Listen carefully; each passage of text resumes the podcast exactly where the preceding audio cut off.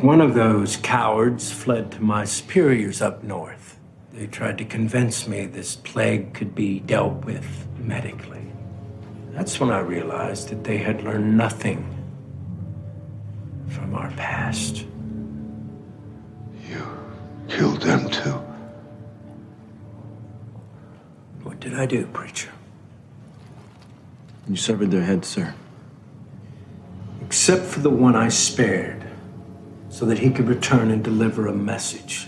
If they wanted to relieve me of my command, they would have to meet me here and do it themselves. How many men will be coming? Probably all of them. But don't get any ideas. The only thing they fear more than me is you apes.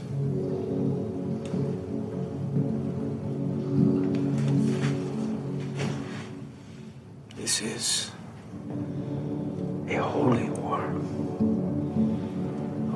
human history has led to this moment. If we lose, it will be the last of our kind. It will be a planet of apes. And we will become your cattle. Look at you. You think I'm sick, don't you?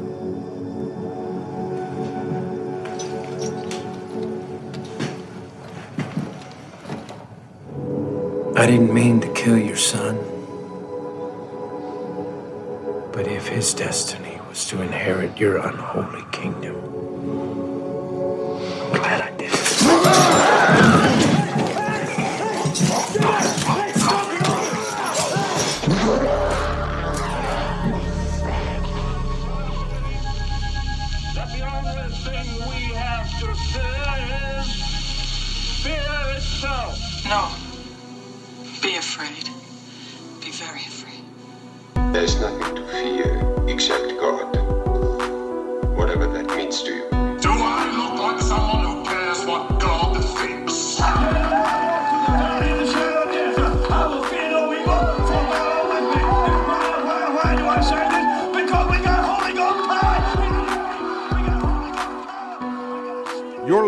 a podcast exploring faith and fear, what scares us and what saves us.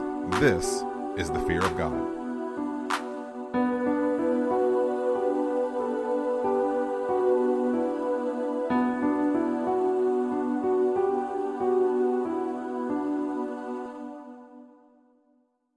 Hello and welcome back to your favorite podcast at the intersection of faith and fear, where every week, and especially in the year 2021, we discuss what scares us in order to find what saves us. This is the penultimate 2021 episode of the Fear of God podcast. Speaking to you right now is one of your hosts, Nathan Rouse, and typically with me is fellow co-host Reed Lackey, and he was here, guys, but uh, you know, he was he was acting real put upon, as Lackey occasionally can, saying someone had called him bad ape. I don't know. I don't know. Seems kind of strong. If you ask me, when he gets back, we'll speak some affirming words to him or something like that. In the meantime, allow me to welcome you listeners back into What Saves Us, our second half of the year series where we have been featuring films and media that nurture your wonder, that invigorate your awe, that enrich your humanity, not to overstate things, but that are saving you now. Last week, we jumped off the top rope with help from sports ball consultant Josh Rouse as we discussed Ted Lasso season two. And today,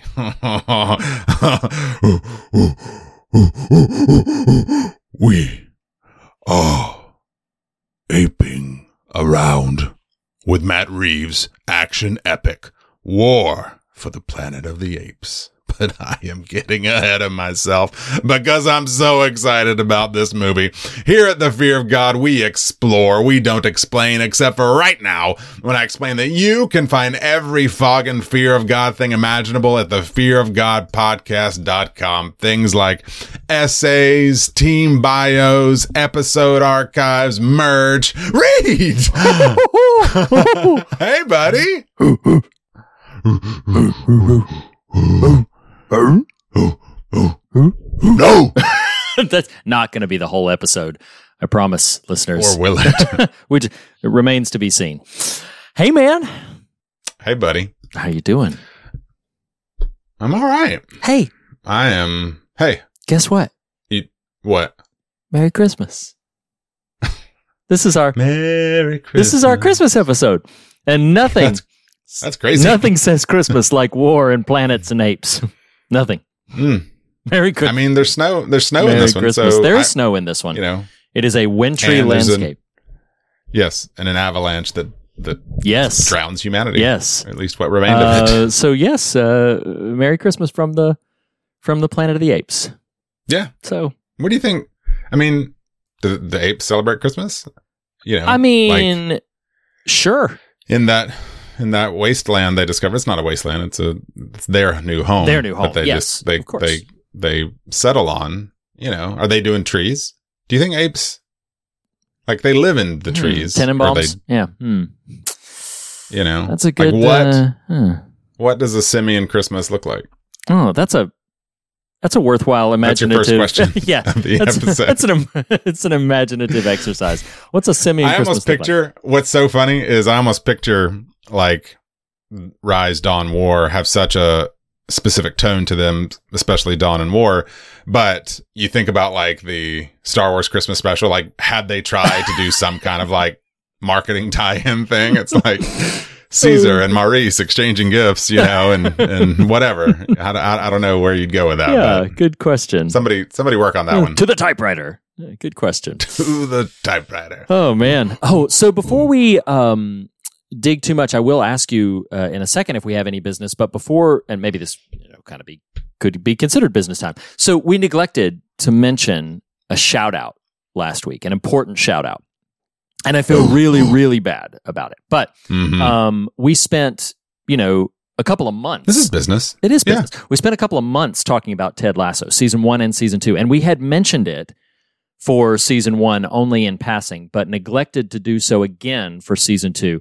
Just want to say a proper thank you to our mutual friend Jeff Hansen for submitting Ted Lasso. The Ted Lasso was not merely an excursion that you and I just decided to go on for ourselves. Uh, it was an actual What Saves Us submission by Jeff Hansen. Jeff, I hope you enjoyed the discussions and the conversations. Uh, love you, buddy. Uh, Merry Christmas. And uh, Richmond till we die. that's right. And so just really wanted to correct, course correct on that, that we neglected to mention that while we were having the conversation with, with Josh. Uh, but uh, yeah. So Jeff, it was not uh, out of any malice uh, or, or malintent, but uh, you know, like That, those are strong words. Yeah, I really, you know? Jeff's Listen. a good man. I don't think he was assigning any such thing to us. But that's a good point. but had you been Jeff, let's just talk because I want to clear the air. give, give me a call, please. Um, yeah, yeah, I do have a little business time that I'm going to spring on you here, Mm. Riri. Um, Is it springtime I business want. time? No. um, I don't I don't even know what that No. means. Um, I want to encourage listeners to do a little homework Oh, homework. the next Homework. couple of weeks, School's out. uh, or at least to explore some homework. Okay. Um, as mentioned, this is our penultimate What Saves Us episode. Uh, More or less the entirety of 2021, we have been uh, uh, traipsing through what scares and then subsequently what saves us as tentpole ideas uh, with media, namely film, TV. Hmm. Uh, I don't think we did any other. Did we do anything besides? We didn't do any books, right? No. Um, no book system. uh, uh, as our centerpiece. And I had the unique pleasure, uh, with Reed's encouragement and affirmation, um, to invite to the show. Uh, the interview has already been recorded. I am quite looking forward to listening back to it. Um, author, professor, pastor, ethicist, uh, I've referenced him on the show before, a gentleman by the name of David Gushee. He is a professor at Mercer University in Atlanta, and he wrote he wrote several books. Uh, the most recent of which, as of this recording, though a new one is imminent, is called After Evangelicalism. Um, I did finish it. This is not a whatcha moment, but I did read it myself in prep for the conversation, um, and it's it's very it's very powerful and and intriguing Uh, if you like the flavor Reed and I tend to bring to our religious conversation, I think you'll really find it worthwhile. Uh, but that book gets referenced. Uh, two other books of his called Changing Our Mind and Still Christian get referenced as well. But you, you needn't have read any of those to be able to appreciate the conversation.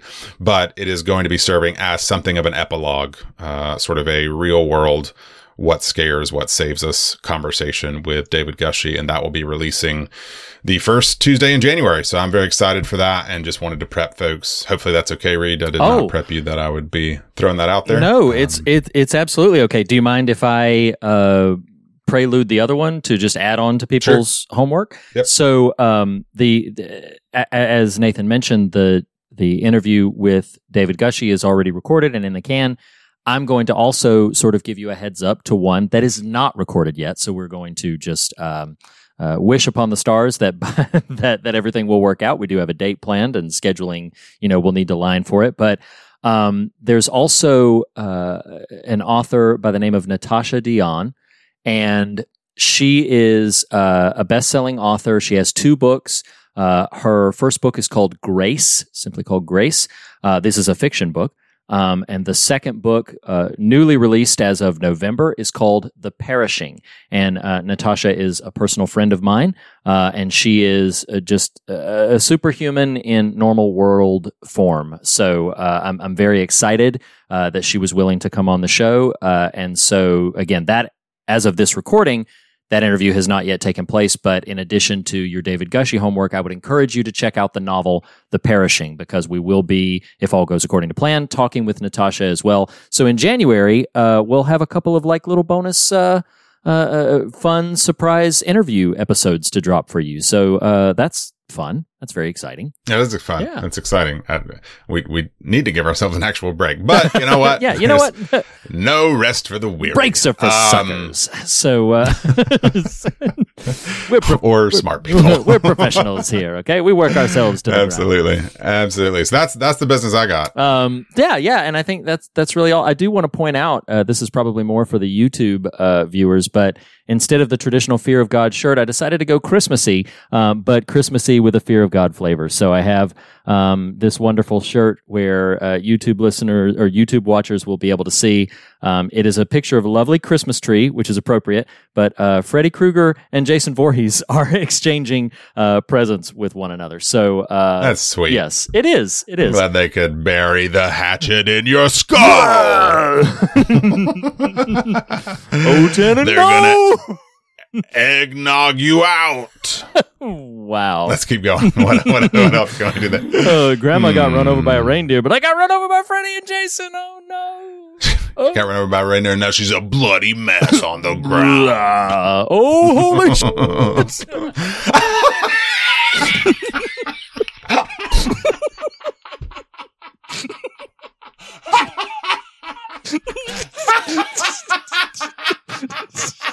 oh wow wow speaking of surprises what's really funny i don't know if i i think i told this story on air about my nephew who occasionally listens to us and says i'm the one who cusses and so there there you are so i'm, I'm glad it's an equal opportunity It is. profanity It, it- you know, I, I tried to um, space out my my profanities. Well, well timed, if you will. sure So, yeah, yes, yeah. exactly. make them make them count Hey, Make 'em um, count. while we're on the subject of Christmas, I know you were probably Mm-hmm. before we dive into uh, simian Christmas or simian flu or simian planet, whatever no, it is. no no no Um, so I know you might have been. Pri- I, I did not prep you for this, but you you might have been primed for like, oh, maybe we'll go into a watcha, maybe we'll do a Uh-huh. whatever. Um, but but I'm gonna ask you like, let's table that for next week, and uh, Oh, and okay. and and and uh, let's do a little something. Look, look, it's Christmas. Okay, I've got It my is. I've got a mug right here that my my wife uh, bought me. Uh, I, I got a new mug from you that I did not bring on to the show. you did Um, but uh, this is uh, Ch- you should Ch- Cheers, Why Norm. not? yeah, I know, right? I, I should have just done that. Um, but uh, this mug is Cheers, Norm, and in it I have a wonderful hot chocolate that may or may not be spiked. So we'll just uh, leave it Mm, up to your imagination. delightful It is. it we've got two episodes to record Reed to go easy yeah, I know. Um, but no, uh, we did this. I think either last year or two years ago. I think it was last year, and I had such a wonderful time with it. Uh, I thought Oh, we should do uh, Christmas movie trivia again. Okay. Yes. All right. Uh, cool. I had- I'm down. We yeah. had such a wonderful time with this last week. Much year. like last week's, uh, you know, foray into professional wrestling, I really had no idea this was going to happen. No. So I love No. spontaneity. yeah, yeah, exactly. So, uh, And what's great is just how nimble my brain is these days. So I know I'm going to ace oh, whatever I'm sure you will. I'm sure you will. You're as sharp as a tack these days. Um, so, so I'm just going to pull a card at random, and uh, and we'll see how you do. Are you ready for this? You ready? Uh, I am. I was. I was born ready. For this. yes, I was born this way. Okay, here we go. I'm fa- Okay. I, I will do my best. I do my best to remember questions we asked last time and not repeat them. But okay, Well, the good news is I won't remember. the that's a good, that's a good so point. That's a good point. Okay, so uh, play along at home, uh, listeners. We'll do three to five of these, however much we're feeling. Okay, so uh, who played Scrooge in The Muppet Christmas Carol? There are multiple choice Oh, if you my- need it. Uh, no, no. Michael Caine. It is Michael Caine. It is, It is Michael Caine. it is Michael Caine. Bravo. I do Oh, enjoy that film. that film. Is so delightful. I love it. Come in and know me better, man. When a cold wind blows, it chills you, chills you to the bone. But there's nothing in nature that freezes your heart like years of being alone.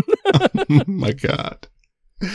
Professionals mm. here. it paints you with it. I'm sorry, I won't keep going. okay, yeah, I could yeah, do the yeah. whole song. That's one of my favorites. Or songs. just one question. okay. Here we go. Ooh. Okay, Uh, ready. Mm. Okay. This is a bit. This is a bit more difficult, It's- and and, and it's not movie related. It's it's somewhat TV slash Okay. real world related. So I'm going to give you a debit on simian this one, Christmas? but No. Um, what were Frank Borman, James Lovell, and William Anders doing when they appeared on TV on Christmas Eve, 1968? There is multiple choice, and I'll give you a small hint that's not in the multiple choice. If you get this at all, it'll be because you remember the names.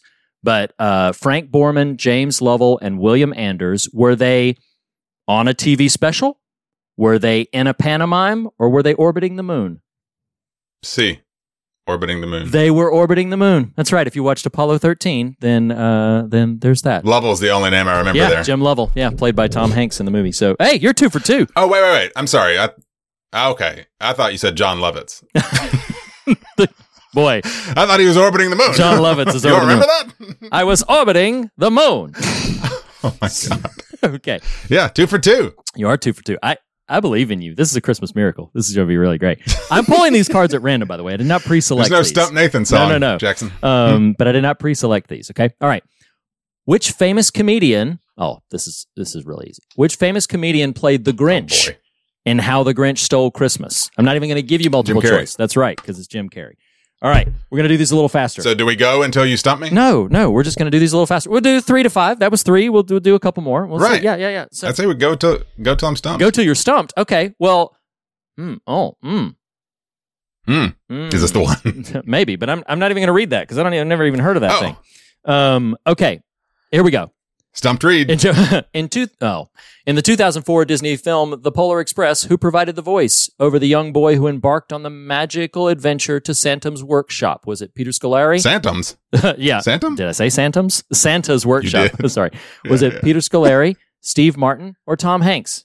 Who provided the voice of the boy? The, the little boy. yes.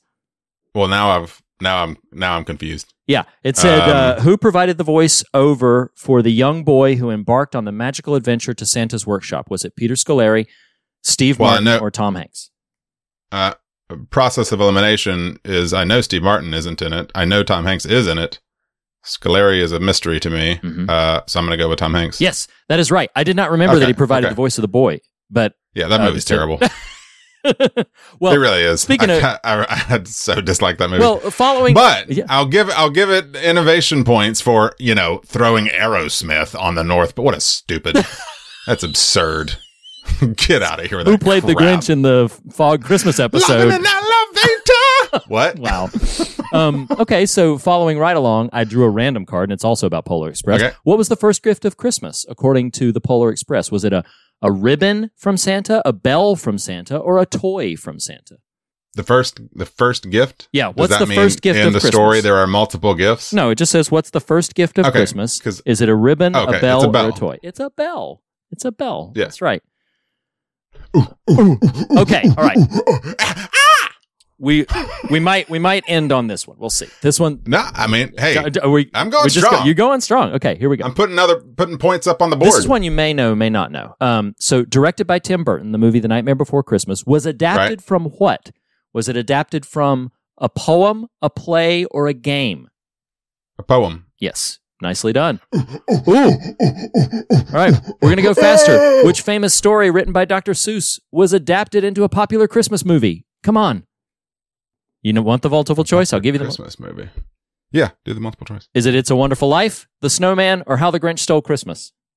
Written by Dr. well, Seuss. That's funny because yeah, yeah, that's funny. I don't for some reason it's bl- I'm blanking that Seuss did Grinch, but it's Grinch. Yes, it is Grinch. Right. In which film does an angel prevent Jimmy Stewart's character from committing suicide on Christmas Eve? Merry Christmas, Reed. uh, it's a Wonderful Life. It's a Wonderful Life. That's right. Okay, it's Christmas 1919 and Bates has been arrested. What TV show are we in? uh, uh, Downton Abbey. Yeah, good job. Okay, Oh! who starred in 1954's White Christmas? Ooh, I'm stumped. there it is. There it is. we did a bunch. Uh, Yeah. that- I was gonna. I was gonna. Uh, Who's okay. your boy? But I, I have to read the uh, the multiple choice for this because it said who starred in White Christmas 1954, and your choices were Fred Astaire, Bing Crosby, or Bill Cosby. I'm like, come on, Bing Crosby. Like, yes, of course. Bill. Cosby was Uh, was yeah. busy. if you know what I mean. Whoa, that's Whoa. inappropriate. Um, Whoa. all right, yeah, it is. and, and, and yes, yes. That Um, took a turn. all right, so the way to way to screech to halt our Christmas trivia or festive. Hey, you know what? trivia. You gave me the multiple choice and I got it right. So I'm That's not. I'm still point. not. Yeah. You- oh, you Uh, want to keep going? well, yeah, we can't end on Bill Cosby. That's a terrible no, ending. that's terrible. No. Okay, all right, Yeah. here we go. Throw him back in. We're throwing him back. Okay, here we go. Um, ooh, ooh. Which villain spoils Christmas in Gotham City in the 1992 movie Batman Returns? Yeah, it's the Penguin. That's It's right. the penguin with Gotham magic. That's penguin magic. Right. Okay. Um. Okay, All right. I'm on a roll, bro. You are on. forget s- forget War for the Planet of the Apes. Jacob saying we are. it's okay. All right, I'm not going to ask another down uh, Downton Abbey question. Okay. Um. All right. Which Christmas song is the best-selling single of all time? Is it now best? Not just Christmas single. Mariah Carey. All I want for Christmas is you. Oh no, he didn't. Okay. Chestnuts roasting on open fire. Is it I Wish It Could Be Christmas Every Day, White No. Christmas, or Fairy Tale of New York? What's the best-selling single of all time? Yes, it is White Christmas. Very, very, very good job. I'm dreaming. This is a racist song. And whoa, um, in Lethal Weapon, Okay, where does the that's gonna be it. undercover cocaine deal take place? Does it take place at a Christmas tree shop, at a Christmas toy shop, or at a Christmas candy shop? Hey, Christmas tree shop. Good job. that was a Man, guess. That was yeah, a guess. Good job. Good job. Okay, here we go. Okay. Who bet his Christmas Is this the bonus on Santa's Little Helper? Homer Simpson. Yeah, Dope. good job. Dope. That's you right. Can't stop me. You All did- I've I got them all. Reed. You've All of gotten them all. You're you're on such a roll. Okay, in Love Actually, which Oh, band? there it is. which, which band are Billy Mack's main competition for Christmas number one? Is it Pink, Blue, or One Direction? What's funny is I don't even understand the question you just asked. Say that again. Okay. In Love Actually, right. Got that part. which band are Billy Mack's main competition for Christmas number one? Christmas number one is in comp- is in capital letters. I'm assuming it's an award. I have not seen Love Actually in years, but uh, which band? Which band is Billy Mack's main competition? Is the sort of the substance of the question? Is Okay. it Pink, Blue, or One Direction? Um. Um. Um, um, Okay. Well, there's two color options, Yes. which would lead me to think that's one of the choices. Because if it's not, if it's not a color option, Mhm, this is mhm. this is me going lackey here. Oh, uh, yeah, yeah, You, you- you fog of Let- wieners. Let's see if you've got Um, the wacky magic here. That's we gotta brand that somehow. Fog of wieners. Fog of wieners. Um. Uh. So you wouldn't. It, it can't not be a color because you can't auto right, dis- discard two answers there. right, Uh, right, right, pink right. or blue, real, uh, you know, clearly it's a girl or a boy is the connotation there. Um, I'm gonna go pink. the answer is blue. Damn it. See, there it is. Oh. The minute you said Love Actually, I was like, "Ah, it's over. It's over. yeah, yeah, that's pretty Nope, much it. Time to move on, Reed. Time Put to move on. Uh, you know what? year. That was that was Next year. fun. Next Yeah. year. How, what, how many is that? Did you count? Did you keep count? Uh, well, 12? no, uh, no, way more than that. I think we rattled through probably Oh, twenty. yeah. 20 of those. So uh, That seems like a lot. Beckley will Beckley will check us on that. he's going to come back. It was it was 32 questions. This went on for Yeah, an hour. like, "Uh, it was actually just seven, Nathan. You way overshot. So, right. um, Merry Christmas, everybody. That was your Christmas uh, frivolity fun. and fun. So, yes, indeed, indeed. okay. Well, so no watch it, watch it, just uh, some trivial bits. Uh, Yeah. Christmas Christmas trivia. Riri, Reed. Yes, Reed. yes, Reed. yes, Reed. Yes. What? okay. I I'm excited to be I've got talking to about tell you. movie. I've got to tell you that when Ted Lasso episode premiered today is a Thursday on two days ago. Yeah, yeah, yeah, yeah, yeah. My wife has been married into my family, right? For it'll be 18 years in January. Mm, And so- yeah, yeah, yeah. You know, it's no shock to her that her juvenile husband, when paired with his sometimes even more juvenile brother, Wow. can go quite juvenile, as evidenced by the end of the Ted Lasso episode when you're trying to announce announce what's coming. I played that for every member of my family. I was like, you got to Oh. hear this. of course you did. Of course you did. we had a grand old time. So, Oh, um, uh, why, why don't you, before we get too uh, uh, far up the tree here, who who who introduced this and So, and why? Uh, a lot of shout out here to uh, regular Facebook Fog contributor Jacob Sane, who had submitted two things to us this year, actually. He also submitted a What Saves Us for The Princess Bride. Um, but because for the first time in Fog history, two people submitted The Princess Bride, Jacob graciously stepped aside and allowed um, us to hear John's thoughts on that. To be fair, Jacob, thank you for both, but I'm kind of appreciative of your sidestep here. Oh man, because we got the opportunity to talk about War for the Planet of the Apes, and oh my goodness! Okay, let him let him talk. Let him speak. Okay, all right, all right. So here is what Jacob had to say about War for the Planet of the Apes. Reed and Nathan, hello again. War for the Planet of the Apes.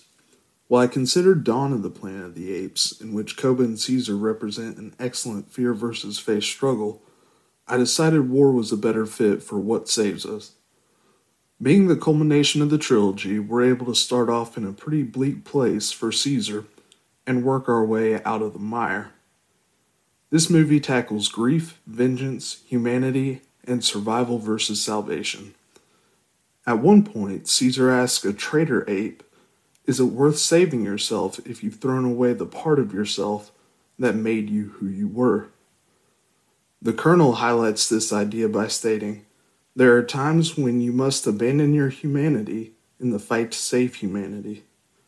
Then there's Caesar playing the role of Moses, leading his people to a promised land who ultimately confronts his own demons by showing the apes there is a better way.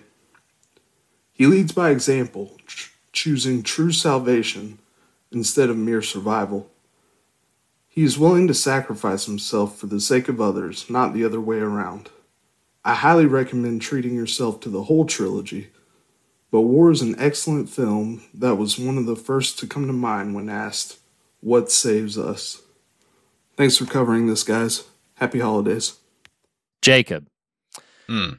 thank you so so so much. Some great thoughts there. This is so. Jacob recommended that we treat ourselves to the whole trilogy. And as as I tried to preview last week over the top of you know simian sound bites, um, we we did. Uh, this conversation is about War for the Planet of the Apes. So in detail and depth, that's the film we're talking about. But you and I did uh, each watch this entire trilogy: Rise of the Planet of the Apes and Dawn of the Planet of the Apes.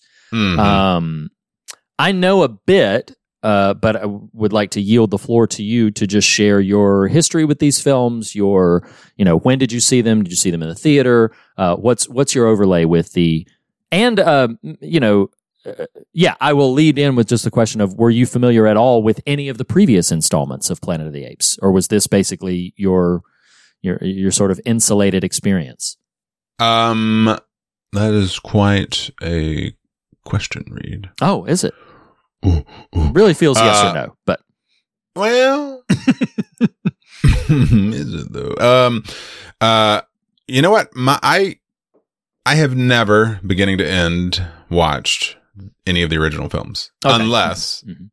did we cover? Did we? Did we just watch scenes? Did we watch one of them for a Keith class? I don't think we did, but I can't remember. Uh, Keith may have just shown us scenes, but I don't think we watched. Yeah, I mean, I know of the us. infamous Statue of Liberty scene, the infamous Damn Dirty Ape scene. Mhm. Um, honestly, the only thing I'd seen beginning to end of the Apes franchise before this is the Burton one, which is just really bad. Um, at least to my memory, it is. Um, Likewise. and I did see each of these in the theater as they released. Um, this particular trilogy, it, it we got to limit ourselves, man. But Mm, mm, mhm. this is one of few, and I'd have to do work to fi- to figure out a, a comparison. This is one of very, very, very few franchises or trilogies that not only gets better with each entry, but that leaps in quality with each entry. Uh, Rise, I think, is fine. Uh, it is neither great nor is it bad. It is kind of a just a good, you know, sci-fi thriller sort Hmm. of. It's Hmm. it's it's got you know a, a Franco playing a scientist kind of vibe. You know that that science goes sideways sort of scenario that's that's pretty familiar at this point. And and it's funny because I didn't do the the the research to know because of course Reeves did not direct Rise, he did Dawn and War, but right. That's correct. to know if the intention was okay, we're trying to launch a franchise. How did this do? What does that mean for subsequence? Right. Uh, right, that right, kind right. of that kind of sort of information that, that I'm really not privy to or or did the the lookup for. But but I think Rise is fine. Uh, it is more throat clearing for what's going to come. Yeah. And I think Dawn is really good and and at at parts great. Uh I think War is exceptional. Hmm. Like there was a moment watching this time I was like, ah, is this in my top 10? I don't know. I never really Wow. make a top Hmm. 10, but might this be there? It's it's it's almost unfortunate that it's the third of a trilogy because what that automatically means is you're going to get some attrition from people getting into it. You know what I mean? yeah, like, oh, course. Mhm. well, we Yeah. watched Rise. Oh, it was okay, but I didn't really, I didn't enjoy it enough to go forward. That kind of thing. Right. Exactly. um, yeah. hmm And this time around, had the fun experience of inviting my my my two older kids into the trilogy and and was honestly a little anxious about that because I couldn't remember well enough just how dark it gets Oh, sure. I um, understand. Yeah. and so so wasn't sure if I was setting myself up for parental failure there Hmm. uh but but they loved him and and That's awesome. you know, got it's so fun to experience thriller storytelling with them. Yeah. If that yeah, makes sense. Yeah. Like absolutely. nothing Yeah. things that aren't so over the top that you probably shouldn't show it to them, but things that it's that it's that roller coaster kind of energy. Like Mhm, it's mhm. fun to experience the highs and the, right. the thrills and right. the scares kind of thing because they really got into it. I, I will tell this final story here and then I'll, I'll pivot over to you. But Sure. um,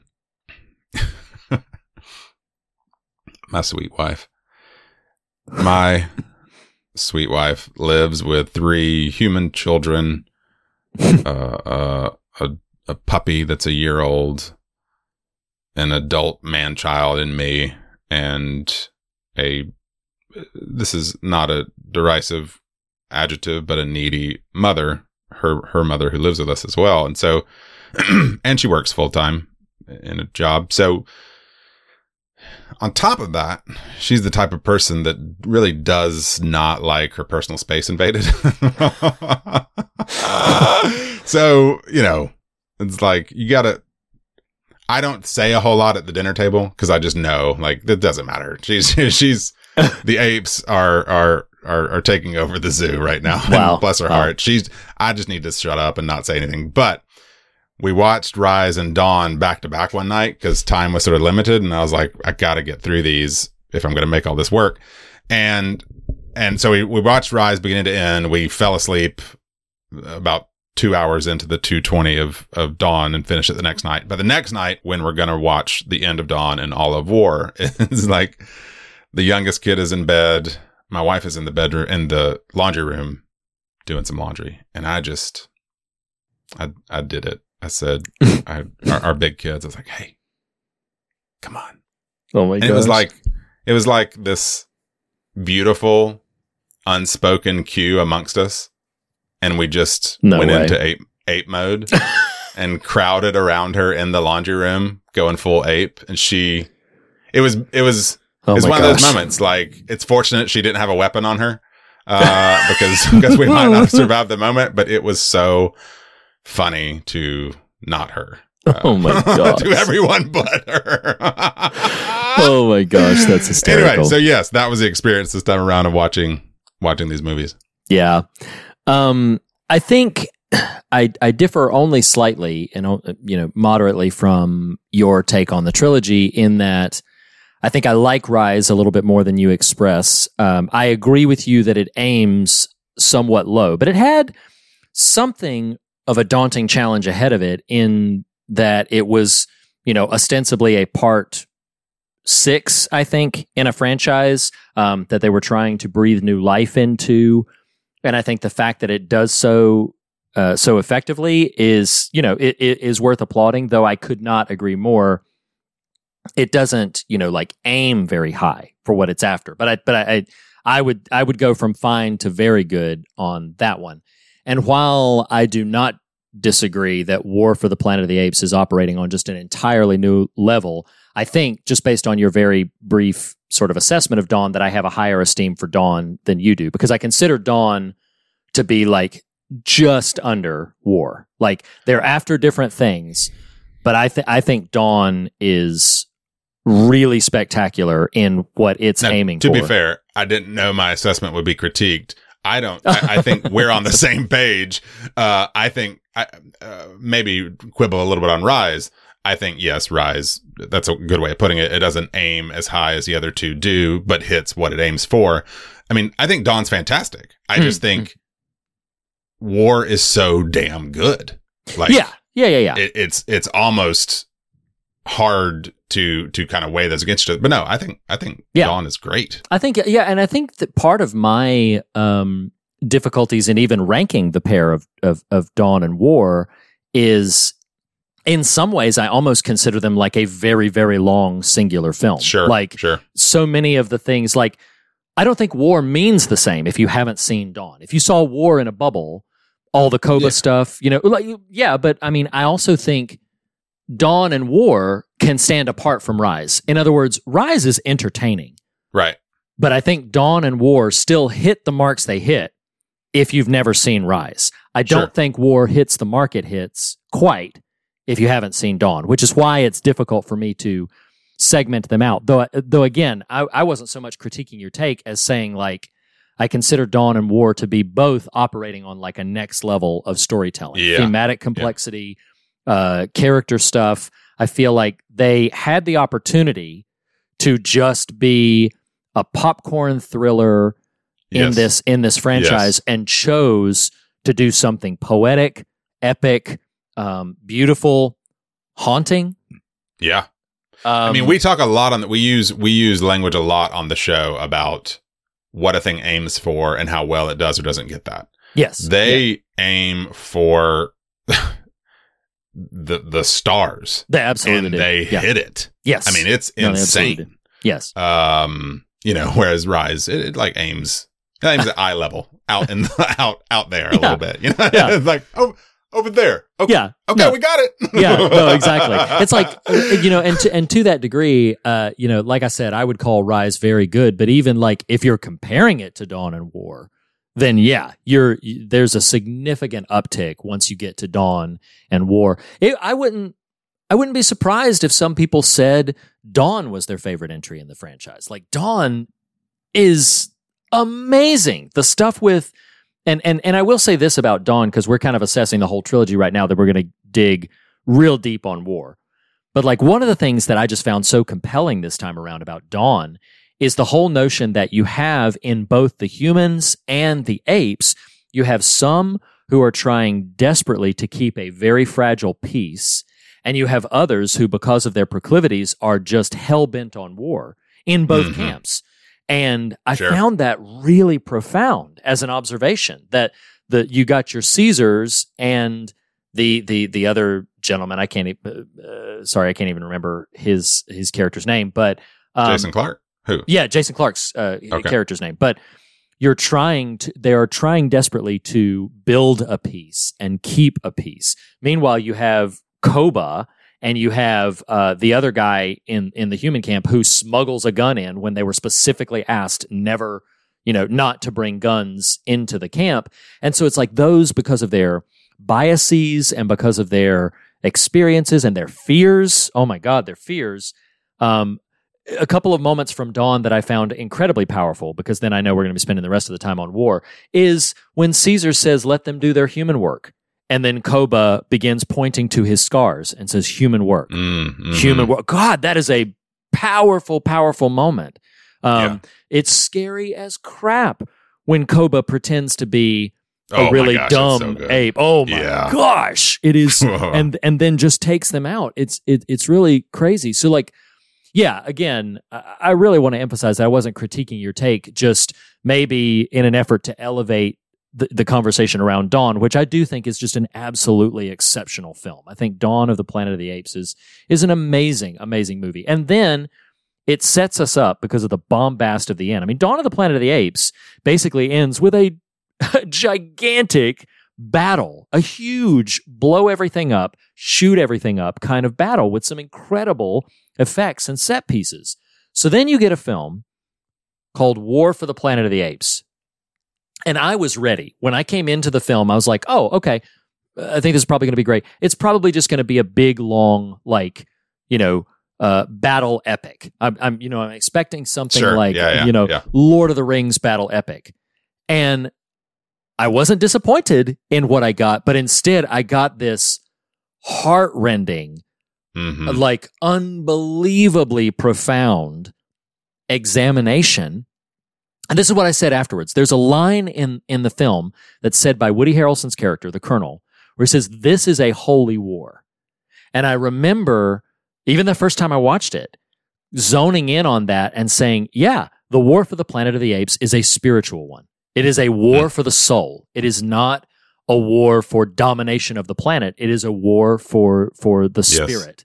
And and I was so moved by that, shaken, uh, inspired. I, I I found it incredible what they do in War for the Planet of the Apes. And this is a film, like I said, like top ten would be tough because there's some great films in my top ten. But good lord, my affection for War for the Planet of the Apes as a film watching it. Like I even texted you. I said, "Why in the world am I ugly crying over these damn dirty apes?" Like that. They they That was very rude. You know what? it's a Those are- specific call out. You know, um, but I just like it moves me tremendously. This film. Um, yeah, I, I let's found let's, it incredible. let's do this real quick because because what I don't want is this to be either of our that's so rights because it it would be one a little bit of a cheat and two uh, I think it deserves its own moment. But let's talk about Caesar. Yeah, Oh sure, my God. sure. The character, mean- yeah, mhm. and Serkis's performance. Sure. Yeah, Yeah. I I like I actually wrote down the question it says Caesar the Ape, exceptional cinematic creation or finest cinematic creation of all time. I mean, what they pull off. And it's so I, I really, really, really, really hope the day comes and sooner than later when the Academy, whatever highest, most cinema uh, awards body gives him lifetime achievement, whatever. I mean, the man has created a whole genre of performance, hmm and it's wild to think that as much as I know you do, and I as well love the Jackson Lord of the Rings and the Gollum Smeagol expression, who knew that was just going to be the tip of the iceberg Right. for what he's capable of. Good lord. And so just, I don't know, just, just wanted to at least chat a little bit about the experience of that character and, and, and what I meant is earlier when I said, I, I'm, I'm just curious what the trajectory was intended to be. You know, was it like, okay, we're going to make this Rise of the Planet of the Apes and Right. Right. definitively had two other sort of concepts in play or anyway, I, I don't know those answers, but, um, to watch the arc of that character develop and the, the performance be what it is. I mean, in the third one, the, the visual effects are unbelievable. I mean, it's is crazy. unbelievable what they Yeah. pull off visually. And I, I, I actually think, um, I think there was a moment where one of my kids was commenting on the, the level of, I'm using this word, the level of empathy they were experiencing for non-human characters. Like Yeah. just the surprise they were feeling at that experience. Oh Um, gosh. But anyway, yeah, I don't, I don't know if you have any sort of, I didn't prep you for that, but just wanted to kind of okay. engage as a character, you know, some, some, some chatter about him. Yeah, well, I feel like, I mean, you you said you said a lot of it, if not all of it, that just like the empathy he's able to generate with a computer generated character. What you always miss is you miss like like uh, what they call the uncanny valley, where something in your brain is registering this. There's something false about this. What Andy Serkis and and casting him in roles like this has been able to provide is one of the most common hinge points for activating the uncanny valley which if you don't know what I'm talking about, it means the the your suspension of disbelief that you're watching something in the real that's really in this space and time. Most of the time, what disjoints that is looking at the eyes. Looking at their eyes will sometimes be able to tell, like, oh, that's not that's not real eyes. Those are computer generated eyes. as an insertion here, you referenced the Polar Express more than once. It's a it's a Yes. grand offender at that exact concept. Absolutely, absolutely. yes. Um, but in this case, one of the things that they've managed to do, I don't know the technical specifics about what they did to capture Serkis's performance, but it's him. It's him as much as if he had put a bunch of prosthetics on his face uh, to personify Caesar.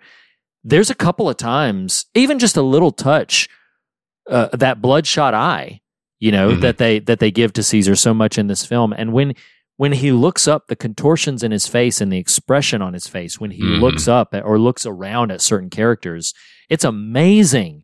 It's hard enough for an actor where the camera is just on them to express every thought that that they are having in their head.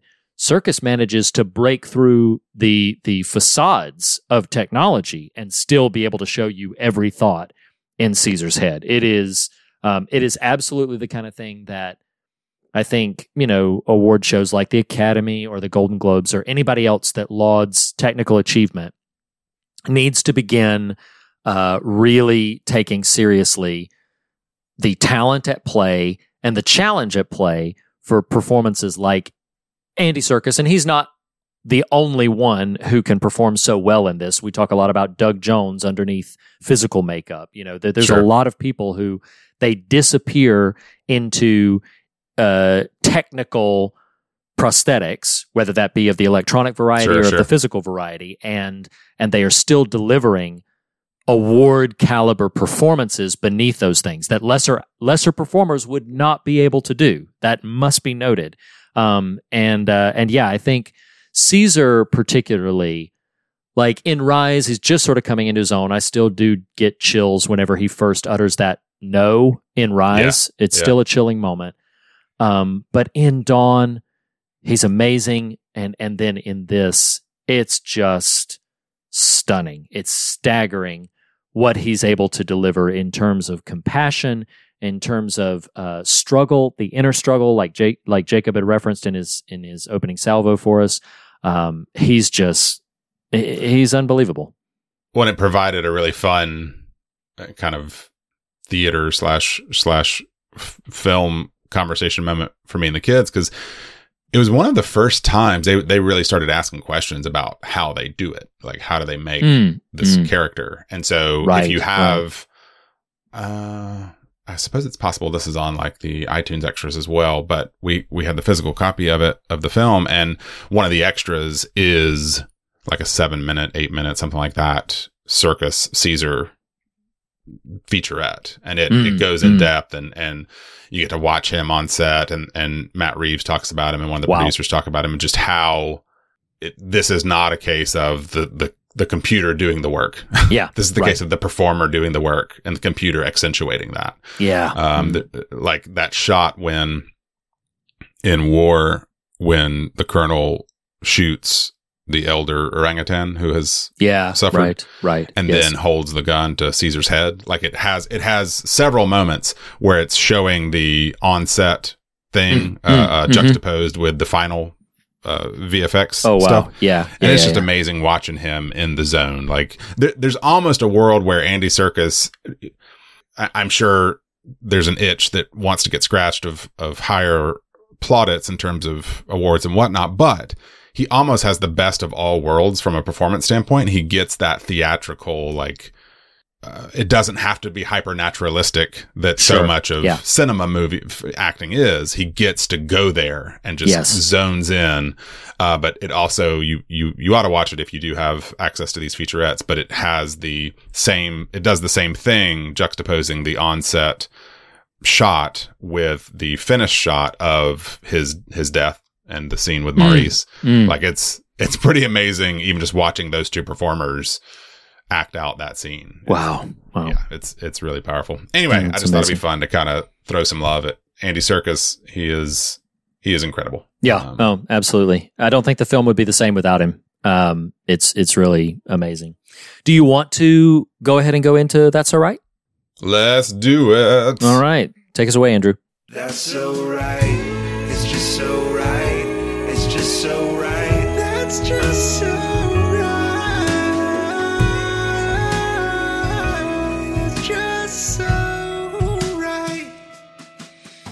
All right. Now comes the hard work where I have to narrow Yes. down my that's so right's about Let's do two each. Okay. I'm good to do two each. Yes. Uh, and hoping you'll pick two of mine so that you take some off the shelf. so why don't you go ahead and go first? Um, dadgummit. Three each. I'm just kidding. 12 each. um, yeah, yeah, yeah. Just basically, if you haven't gotten it yet, the whole film is of that. So right. Um, True. I think I'll lead with the lighter one, and Okay. uh, for my that's so right. Uh, just just two words. Read.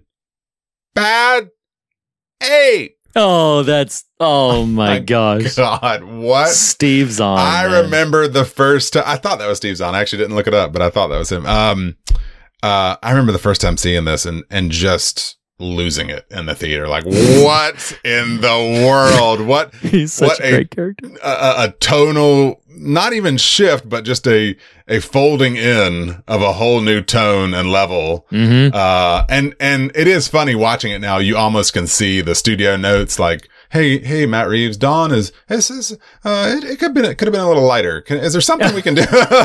you know, to, like, I'll give you a character. I'll just throw this whole to- character in there. yeah, to, to froth it up a little bit. And my goodness, that his introduction into the film Mm-hmm.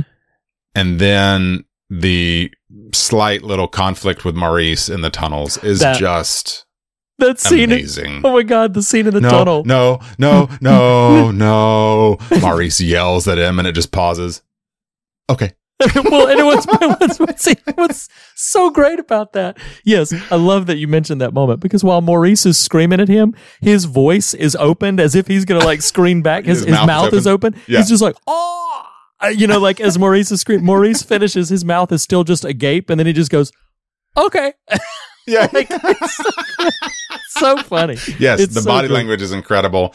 The It's next so day great. after we watched it, my daughter with uh, my our 13 year old who has a phone, uh, she sent me a little meme of Bad Ape giving the thumbs up Oh to a gosh, thing. I was like, oh great. god, this is he's so great. he's that little little ape comes out in that vest and toboggan. Oh my gosh. Oh, yes. Oh, Lord, I love So it. So Bad Ape Mm. is a so right for me. Absolutely. Um, I am gonna. God, it's so hard to choose. Mhm. Um, okay. Here's one I'm gonna mention because I would feel mad at myself if I didn't mention it.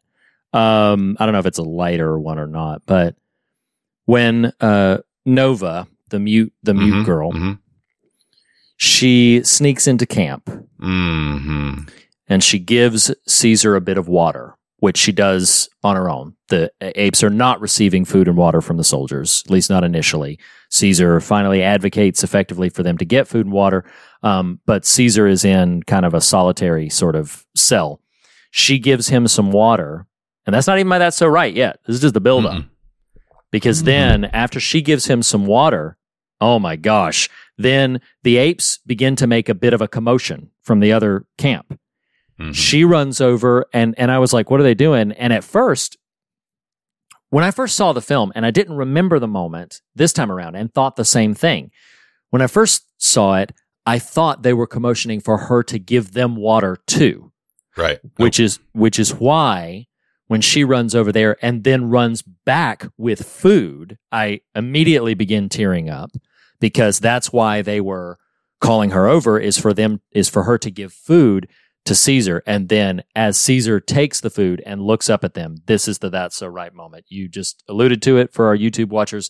They all raise their arms to Caesar in a show of solidarity and and and followership that it is gorgeous to behold and heartbreaking and lovely and wonderful and so so right. I love it. Well, I love it. I so feel like you're you're you're missing a key component to that, which is it's a callback to his uh, uh, uh, body language of apes together strong. Yeah, I well, abs- yes, yeah, yes. yeah, and so that's that's them all because if you remember too, though he advocates, there is a moment where they they kind of turn away from him, right? Yeah, or a yeah. little earlier, and so that is this like renewing of the solidarity of the tribe, as it were.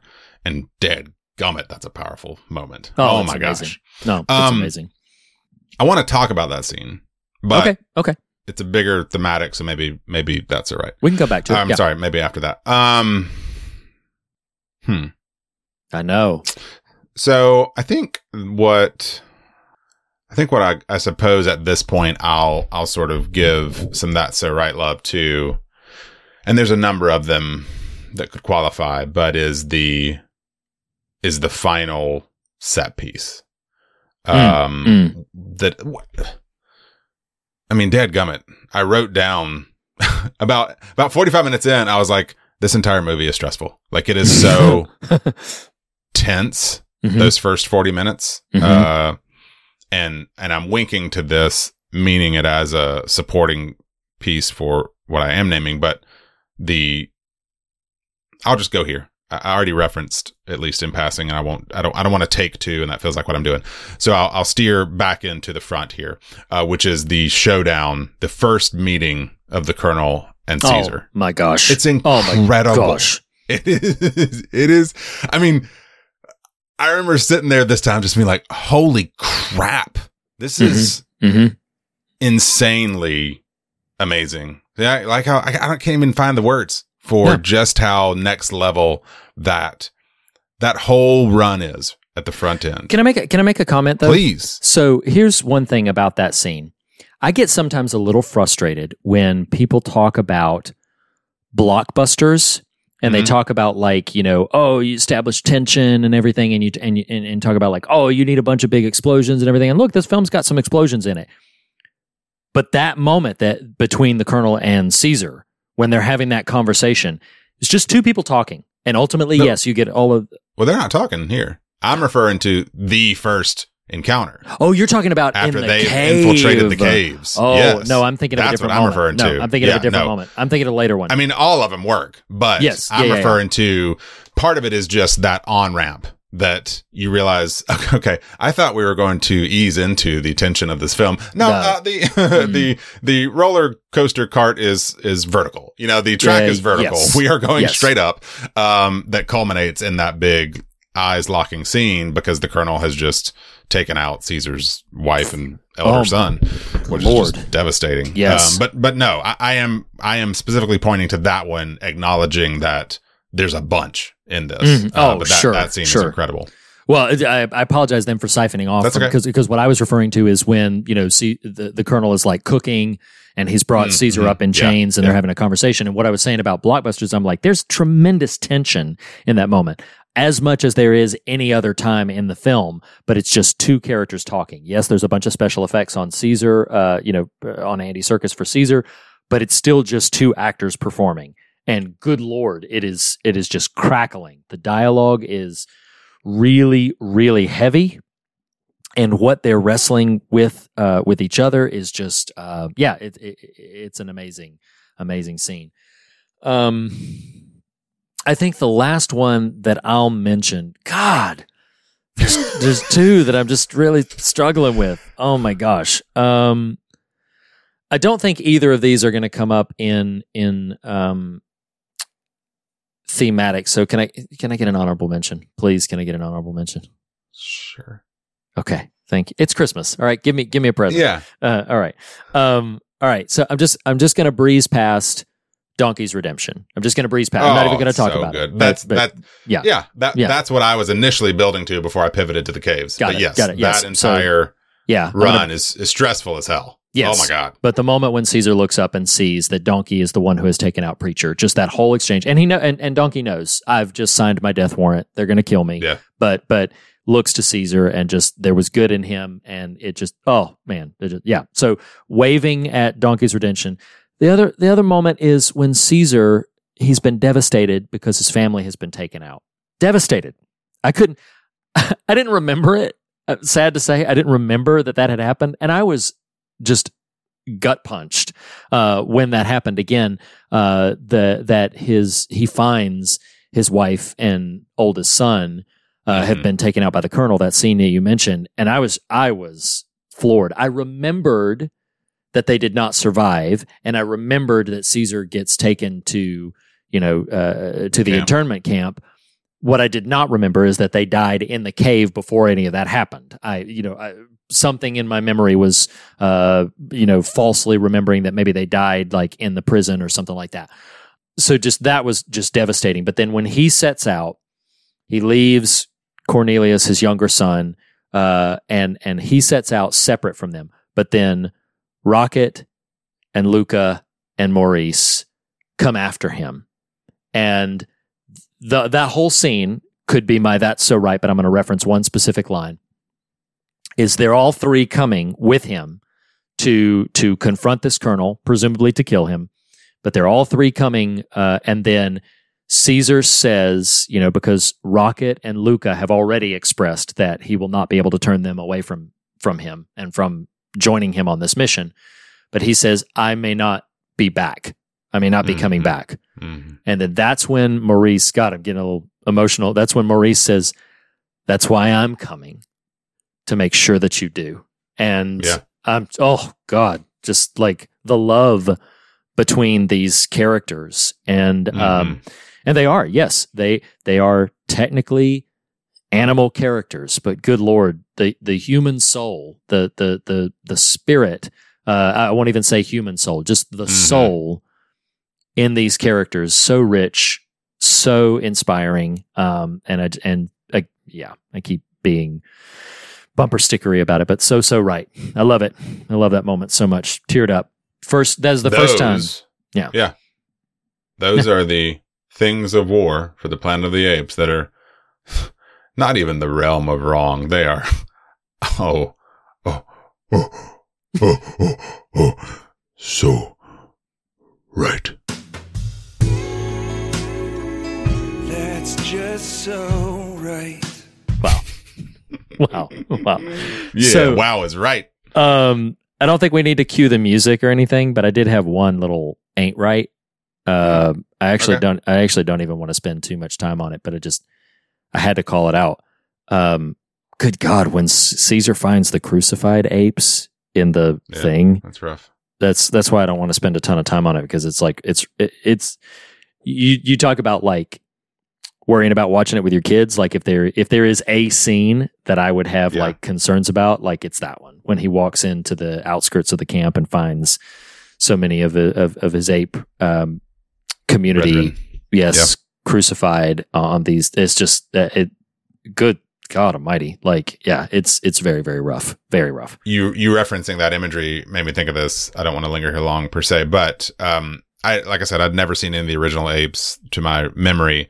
Um, what is pretty daggum impressive about this trilogy is you really don't have to have. Um, Yeah, but agreed. it's interesting. Right before we recorded tonight, I was just trying to wrap my brain around the the film again a little bit, and and I watched another one of the extras, which is the homages in the new ones Mhm, to the mhm. old stuff, Mm. and that imagery specifically is is from is from the original series. Oh Uh, really? the, the, See, the the cruciform shape that they Wow. hang some of them in. Yeah, Be- because I had only ever seen the uh, original, the the first one that stars Mhm. Charlton Heston. So of the eight, Right.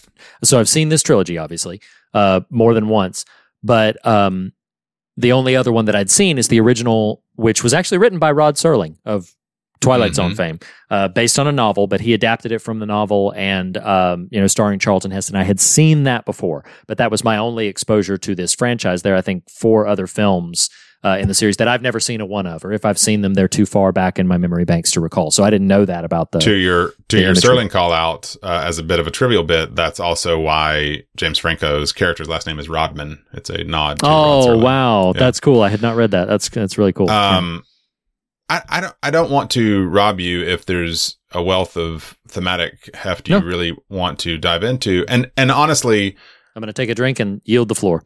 I don't have a ton of notes on this, and so I I am to the extent we're able, and it may it may be very short. I, I hope not, but Mhm. to the extent we're able, I just want to like dialogue about this. Um, you you you said via text about the the profundity this film touches, and and kind of its its almost mythic quality. And there's one particular scene that culminates in the apes together strong moment, which is which is you know just as a symbol an incredible totem for the piece, but man, I find myself incredibly moved not by the exposition of Nova nourishing Caesar, but by the way it's shot. Hmm. Because I remember watching it this time, and I, I don't know if it lodged for you in similar fashion. And I and I rewatched this entire scene before we started talking just to figure out was I crazy and you know imagining something. the The point of the story beat here is Caesar needs food badly, which is an old computer game reference. Uh, Caesar Caesar needs some nourishment. Uh, there, there, there is a, a, a question that begs to be asked of just how good these guards are that they're, they're, they're utterly bamboozled by all this stuff going on right under their noses. Fair But point. Fair point. I, I can live with that suspension of disbelief because of how much fun it is. But so, so all I'm trying to establish here is the literal story choice here is simply, okay, Caesar has to physically survive. He needs some, he needs some food. How do we make that happen? Okay. Nova can sneak in and give this to him. And it, it culminates in a connecting point between him and his tribe. But the way it's shot is not that. The way it's shot is not economy hmm the way it's shot is I really want you to pay attention to these characters and how they're interacting, what they're doing, the methodical. It's slow. It's slow. Yeah. It Yeah. is now Reeves in both films does a lot of close up facial facial Mhm. shots, Mhm. but this one particularly is very much about bridging this gap. Uh, you know, Nova enters the story and Caesar doesn't really want a part of her. And in fact, he tells Maurice, we cannot take her. And Maurice says, I understand and I cannot leave her. hmm And I mean, damn. And so perhaps it's over tipping my hand here, but I'm thinking about lions and lambs in this moment. Mm. Thinking about Mm. what is, what is happening? What is, uh, it's, it's watching, uh, crazy white fella problems or whatever it's called and, and asking, why am I being asked to watch this? Oh, right. Why Right, am right, I being In the invited Yeah. the way this, yeah, leftovers reference, the way this scene happens visually on screen? Why is it that way? Mm. And so I, I am asking for some of your thoughts, but to me, you, you smartly checked yourself. You're like, you said uh, something about the human soul. Well, wait, it's not really. And so to me, there's a whole lot happening in those three minutes, uh, of which its punctuation mark is the apes together strong moment. But she, she's awakening Caesar. She is not one of them.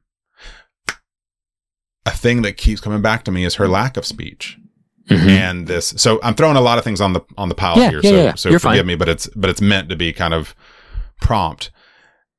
I thought a lot about how her lack of speech, how generally speaking their lack of speech, what does that say about how we go to war with each other Yeah. with our words, right? Like Mm. this it is it is the movie is called war.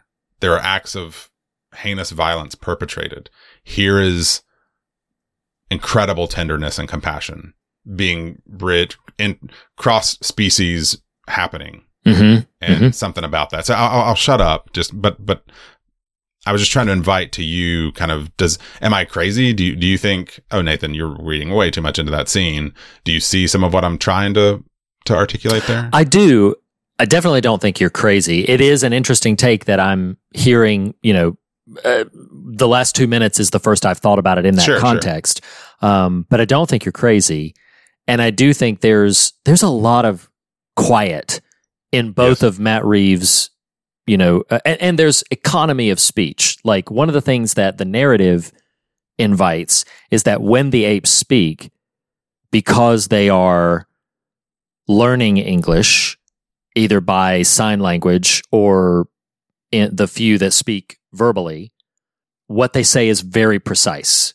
Their words are articulate Considered and yeah. v- considered is a great word. They're they're they're deliberately chosen, and and I do think there's a lot to be said about the way that our own words. You know, Nova is a character from the original. This is not meant to be, I think, the same character because I think the mm-hmm. original was like millennia in the future, but um, but Nova was a character from the original who is is also mute, and I feel like the insertion of a childlike version of that character, there's something of the innocence, uh, there's something of the simplicity where she just sees the need and wants to meet the need. She's not really regarding the danger. She's not really regarding, you know, you talk about the guards are pretty bumbling to completely miss everything that's right. that's happening. Um, and I don't disagree, but the moment is just so lovely. Sure. Oh yeah. Uh, yeah. that that but that it's really all just about meeting the need and the simplicity of that and the simplicity of of of the sharing and again I keep coming back to the solidarity I cannot escape the fact that the film was called War for the Planet of the Apes and while there is some fighting it is so devoid of perpetual fighting which th- I'm saying that as a positive. You know, right. like right. like War for the Planet of the Apes is not, and I'm not, I'm I'm not knocking this at all. It is not the 30 minute battle at the end of Endgame. It is not, you know, like it's not Sure. uh, the the battle of the five armies from Lord of the Rings, or you know, the huge battle at the end of Return of the King. It's not that. That's not War for the Planet of the Apes. So I do think you're onto something when the film is called that, and then the film is very specifically showing us other things. It's showing us um, more quiet, more uh, seclusion. It's showing us more isolation. It's showing us uh, a significant amount of suffering, a profound amount of suffering, honestly, to the degree that it's hard at times to watch this. It's Mhm. hard at times to watch what these characters, these apes, are enduring. And I think, you know, it, it is an old Roger Ebert quote that he said films are a machine for empathy. And I think it's fascinating that the characters we feel the most empathetic towards are these non human characters because there is so much in our culture that wants to dehumanize actual human beings. And there's so much in our culture that wants to categorize people because of any version of either their biological and genetic condition or their emotional landscape or their choices or whatever it wa- wants to dehumanize them and maybe not to the degree of the internment camps, although God forbid, but to put them away, pack, package them away and say like, oh no, that you know that's them, and we're going to cast them away. And this film was made in 2017, so it meant that it had to be kind of scripted and it had to be filmed, and much of it had to be uh, kind of completed before a lot of the things that we're seeing right now. But the ways in which we will not be, and I promise I'm coming back to that Nova scene, will not be the Nova bridging the gap and sharing food and water, will not be the apes together strong showing solidarity. We will instead be the ones who, either out of our fear or out of our presumptions or out of our misguided conclusions, will compartmentalize, package, and largely write off and dismiss um, and segment off entire groups of people um, people, human beings, um, as either collateral damage or as um, like I know we're I know we're in the thick of pandemic right now, but there something was something was said that um, I apologize if this is not where you wanted to, to, to go, but it, it it is where my mind goes. So maybe that's all you were intending. Um, there was something that w- that that was said in a little small video I saw, and the political context of the video is not totally important. Perhaps worth knowing that the the video was obviously very um, sort of anti-vaccine, anti uh, governmental mandates, that kind of thing. Which I'm actually this is not necessarily an attack on that thought pattern, but there is one statement that was made in the video that I found deeply troubling, deeply, deeply troubling, where it said that the virus, coronavirus, COVID 19, it said the virus was very dangerous to people who had it, it was this was the actual statement. It said the virus was very dangerous to people who already had pre-existing conditions and so then the statement that it was made was it said so yes the virus was very dangerous to people who were already dying that was the statement that was made it was very dangerous to people who were already dying but these mandates and these lockdowns were dangerous for everybody else. And the video was like 16 minutes long. I stopped it at that point, which was probably unfair of me.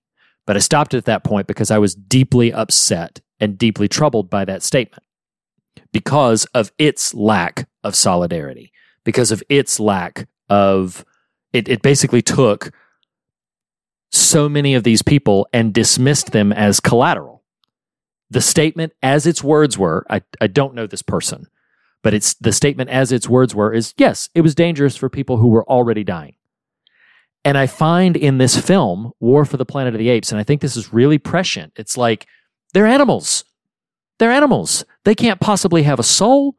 They can't possibly contribute anything. They can't possibly have intelligent thought. Even when the colonel looks right at Caesar twice and says, You're very impressive, Mm. he still does not acknowledge that there is something here of, I'll go ahead and say it, of divine intention in in this created being. And Mhm. And I find the ways to to sort of wrap my little bow on it. The reason I find a scene like Nova sharing food and water and the apes sharing solidarity with one another so profound and so powerful is because how much the film goes to illustrate how quickly and easily we can purposefully dehumanize other beings. In these cases, they're apes, but we do so to other human beings as well, whether it be through glib statements, widely writing off 800,000 deaths as of this recording, or uh, whether it be through any myriad of other sort of ways we categorize and dismiss and compartmentalize the suffering or the plight of other people for our own intents and purposes. And, uh, and that is the war. That's the war that we are engaged in. Again, it is, uh, the colonel was right about the fact that it's a holy war because it is a war for the spirit. Um, that, that puts a bow, at least for the moment, on my, on my thoughts. Well, let me throw out, out, there as a possible uh, um, hit and run here. Um, a, a a a sentiment that would say, well, it was the those the pre-existing who are going to suffer from it anyway, i.e., a at least a smidge of sentiment of writing them off. So too, is the colonel who says, Hey, if even the infection gets near you, you should go ahead and let those people die and cast them off. So yeah, I'll go there. Um, but Yeah. Mhm. what I do think is powerful and what I, as I keep mulling this, the question, the, the movie keeps asking the question, what is and what does humanity look like? Hmm. Right? Mhm. because I keep thinking about the way the film does things that it doesn't have to do. What I mean by that in this case. Go back. I would encourage listeners, if you've watched the film and prep for this, go back and watch the scene. If it didn't click with you, uh, co-host to check this out. But the, the Nova, the, the methodical nature of how the Nova scene plays out, uh, long moments lingering long shots, long takes on her, that actor's face, long takes on Caesar's face, lots of investigating the humanity in these two characters, Mhm. Mhm. uh, using the camera. On top of that, the narrative separates the children and the adult apes. Mhm. Now, you could make a case that in narrative, it's because, well, they want to, the humans want to perceive that the children are in danger, thus get the adults to work harder. But, but that's never stated. Like there's no, Yeah. there's no verbalized scripted reason in the final film why they separate them. Mhm. Why I'm bringing that up is be, um, because it would have been easier from a from a just sort of story standpoint that they're all in one and they're going to make one escape together. But Yeah. The movie goes out of its way to show these apes are very concerned about their children and getting them out safely. Mhm. And there's a whole set piece about that. So my point is simply, it feels like it keeps pointing to, because think about this. There's not that there necessarily would be in this type of facility, but, but there are no children. Right. The only, the only youth, as it were, are the, the child apes and Nova. Right. And so all I'm trying to suggest is the film is very interested about what gets to claim the word humanity. Mhm. You know, it's, it's Nova bringing a cup of cold water that, that Mhm. awakens Caesar. Mhm. That, that, and I don't mean this as a criticism of the film because I love this film. There's almost a case, I think, that you could make that Caesar's being still hung up on taking out the colonel is is a choice towards blockbuster, not towards honesty with its narrative. Meaning, Hmm. I think there's a case. Caesar is one. He is he is his story is effectively done because of the awakening that happens and the need to free his people, right? Mhm. Mhm. And yet, maybe you feel otherwise. When that happened in the movie, I was like, oh, it didn't strike a false note as in this is a cheat. It struck a, oh, did, is that necessary right now? I Hmm. think Caesar, the character, could be done with his journey there and not go take out um, The colonel. or attempt to take out the colonel. So anyway, point being, I think the movie keeps inviting the question, who gets to say they are human and what does the saying of that mean for, for the Right. one who's claiming it? Right. Um, you know, it's not a yeah.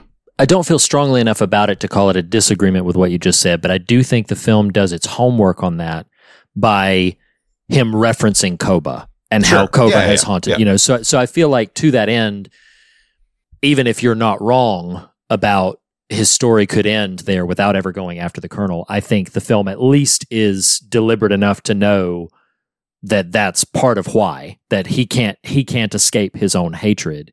And I do think when he goes we we the viewer probably have a cathartic need, I know I did, to see the state the colonel is in because Sure, sure. his whole thing in that scene we referenced earlier where he's talking to Caesar his whole thing is to escape the virus that makes them Right. devolve. Right. and and and and what has happened to him? He touched that doll and now he is devolving. He is losing his speech. And and there's a whole other conversation we could have or don't have to have about the people who kick and scream against the inevitable, like they fight to hold on to something, but they they abandon their humanity Right. to hold on to the illusion of humanity. And make no mistake, that's all the colonel is operating under. He is no longer human. He is a a flesh and blood being um, in the form of Homo sapien, but his soul is is is lost to him at that point. Mhm. And he has done so willingly, as Jacob called out and as the film cites, he has done so willingly as a means of like survival. And and I think the film is saying something pretty profound. uh, it's perhaps a bit obvious, but I am reminded of whoever seeks to save their life will lose it, and whoever loses their life for my sake will find it, as as Christ called out. Because I think that the harder we try to hold on to the physical survival elements at the at the sake of our own soul, we will lose both. we will Right. wind up. We will wind up. Both will slip through our fingers if we make the choice, the hard choice to merely survive. There has to be a better way for all of it.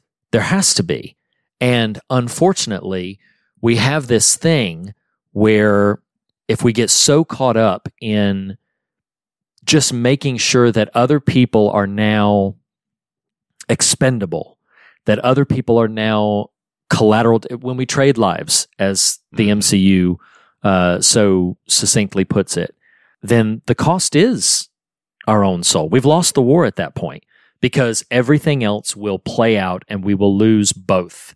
We will not have preserved our spirit. We will not have preserved our soul and eventually we will come to the same end. What going back? I'm not trying to keep pivoting back to to my observation, but one of the offenses that I I'll call it an offense. Maybe that's strong. Um, one of the things that bothered me about the statement, it was very dangerous for people who were already dying. Brother, we're all already dying. We are all already like if we really could fathom how close we were to to whatever inevitable end, uh, I think it would absolutely rock us. We are all already dying. And I think it is important for us to remember that we live by making sure that we preserve what God, the, the divine touch within us to share our souls with one another. Um, I think to a large degree, you talk about how Caesar's story could be done. There's a case to be made that if he had never gone back for the colonel, truth be told, like, he wouldn't have died.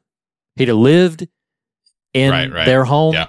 because it Yep. is it is coming out of that confrontation with the colonel that preacher takes him out and uh, well uh, doesn't take him out shoots him in the wound that will eventually claim his life um so So you've a- referred to him that way twice. Do they name him as such? Preacher? I don't, I don't remember Um, that. He is credited that way on IMDb, which is why Oh, I yeah. So, so I, Okay. I don't remember if the film ever names him as such, but but Okay. his character is credited that But way. this is the character that uh, Caesar releases at the beginning. yes, has mercy releases towards- at yeah, the yeah, very yeah, beginning, has mercy towards him, and then later he uh, shoots Caesar with an arrow in the in the side, uh, a wound that will eventually uh, that he'll eventually die from.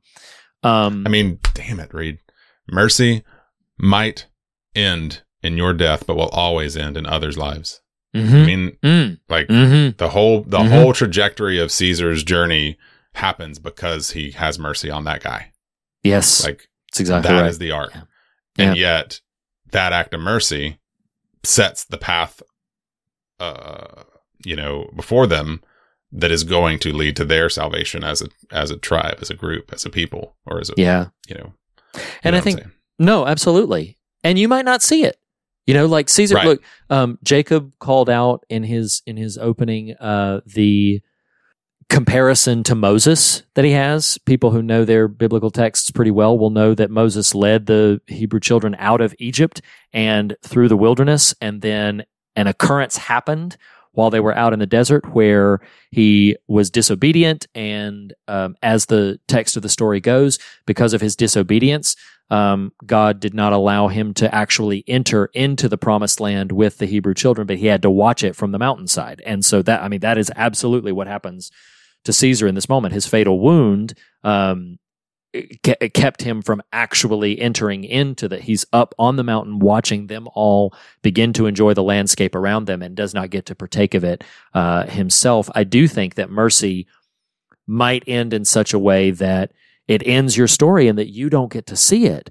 But there is such a promise, such a promise that that mercy will not return hmm um you you know useless and and and wasted um and you know the scriptures say i keep wanting to make this comparison. The scriptures say the lord says of his word that it will not return void.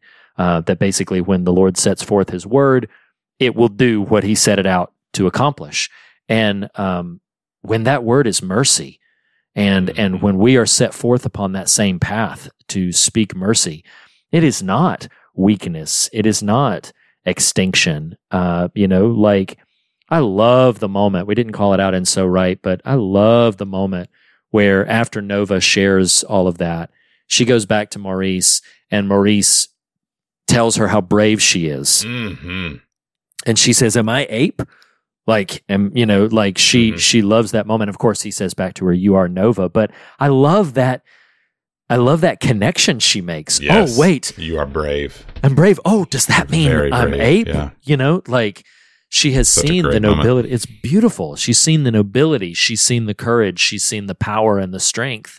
And um and i think that is a really telling lesson for us. It's something really worth pondering uh in all of these considerations. There are so many opportunities that we have to make the choice to save ourselves at the expense of others uh, sometimes even at the conquering or conquest of others, overriding of others, or to share ourselves with others and and possibly save us all, um, Mhm. uh, or at least Yeah. save them. And uh, such profound beauty to that.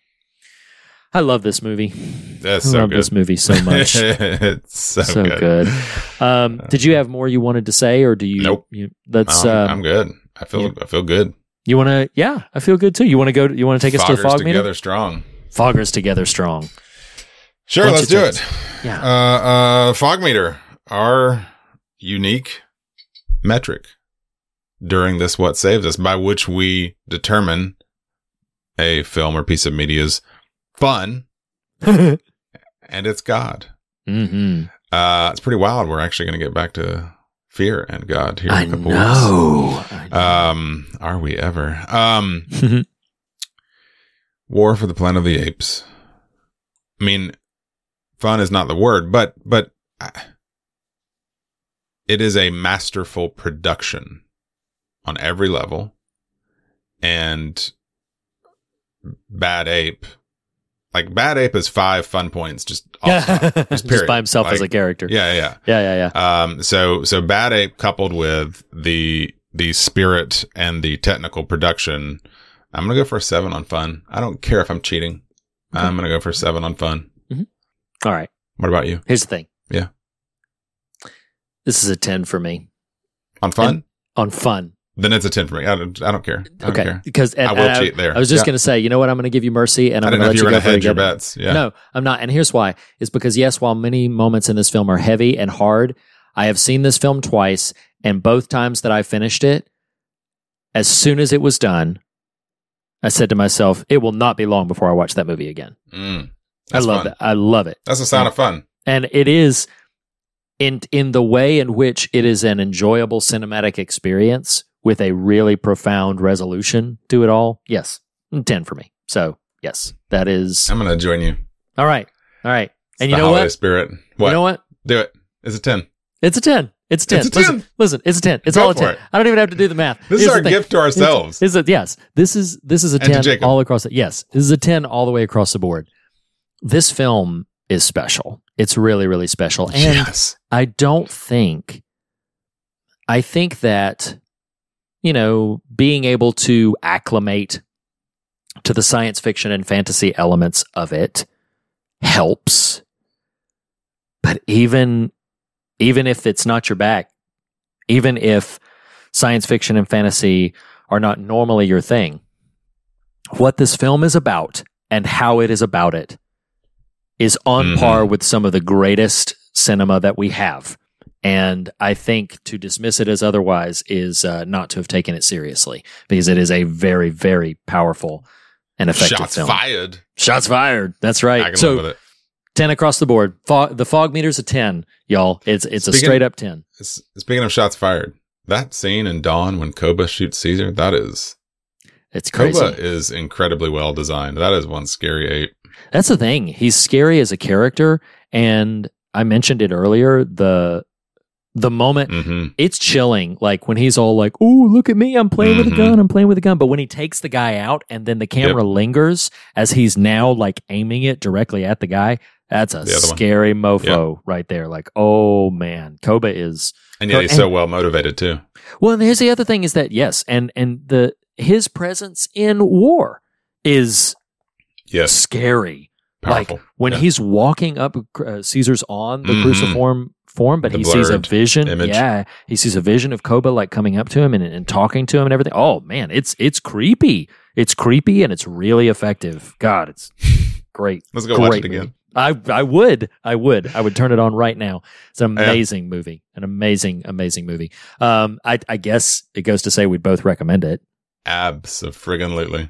Man, it is it's incredible. Merry, do yourself a Christmas favor, Yeah. and be like, hey, listen, while Watch everybody else, called War for the Planet of the Apes. yeah, while everybody else is sitting there watching, you know, Home Alone, National Yeah. Lampoon's Christmas. Vacation, you know, like whatever. Uh, How about we check out a little Express, get that crap out of here. whatever? Let's watch a little War for the Planet of the Apes. That's that's how we're gonna roll this Yeah. holiday season. Buckle up.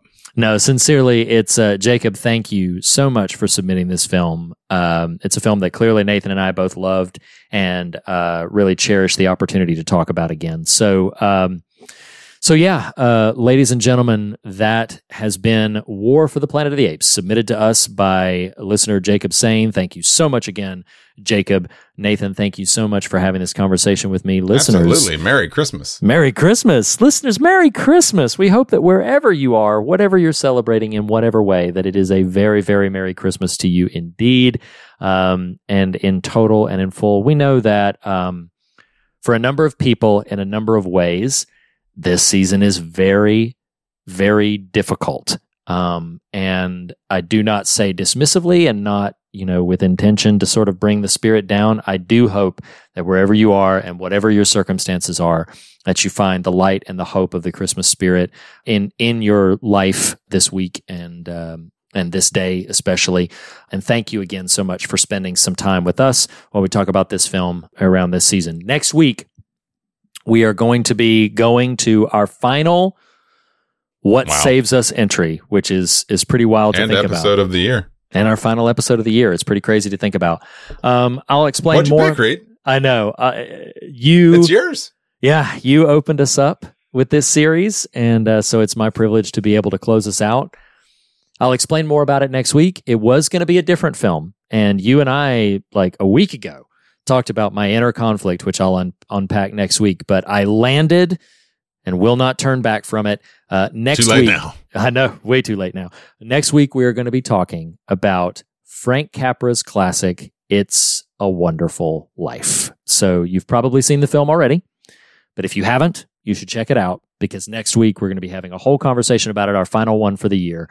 And uh, as we say on every single episode, the fear of God is the beginning of wisdom, but not the end of the conversation. And in that spirit, we encourage you to fear nothing else and be on your way rejoicing. Thank you again, Nathan. Thank you again, listeners. We'll see you next week.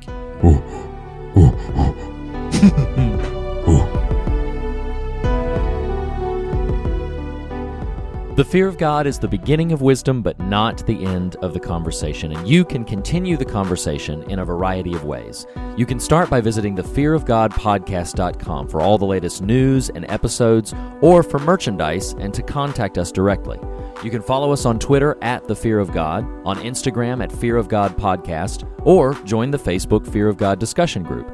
Special thanks to Jacob Hunt of jacobhuntcomics.com for our artwork, to Lee Wright, who helped me, Reed Lackey, write our theme music, and to Tyler Smith at morethanonelesson.com for making our show possible. Lastly, be sure to subscribe to us on your podcast platform of choice, and if you listen to us through iTunes, we would greatly appreciate a rating and a review. Thanks so much for listening. We'll see you next week.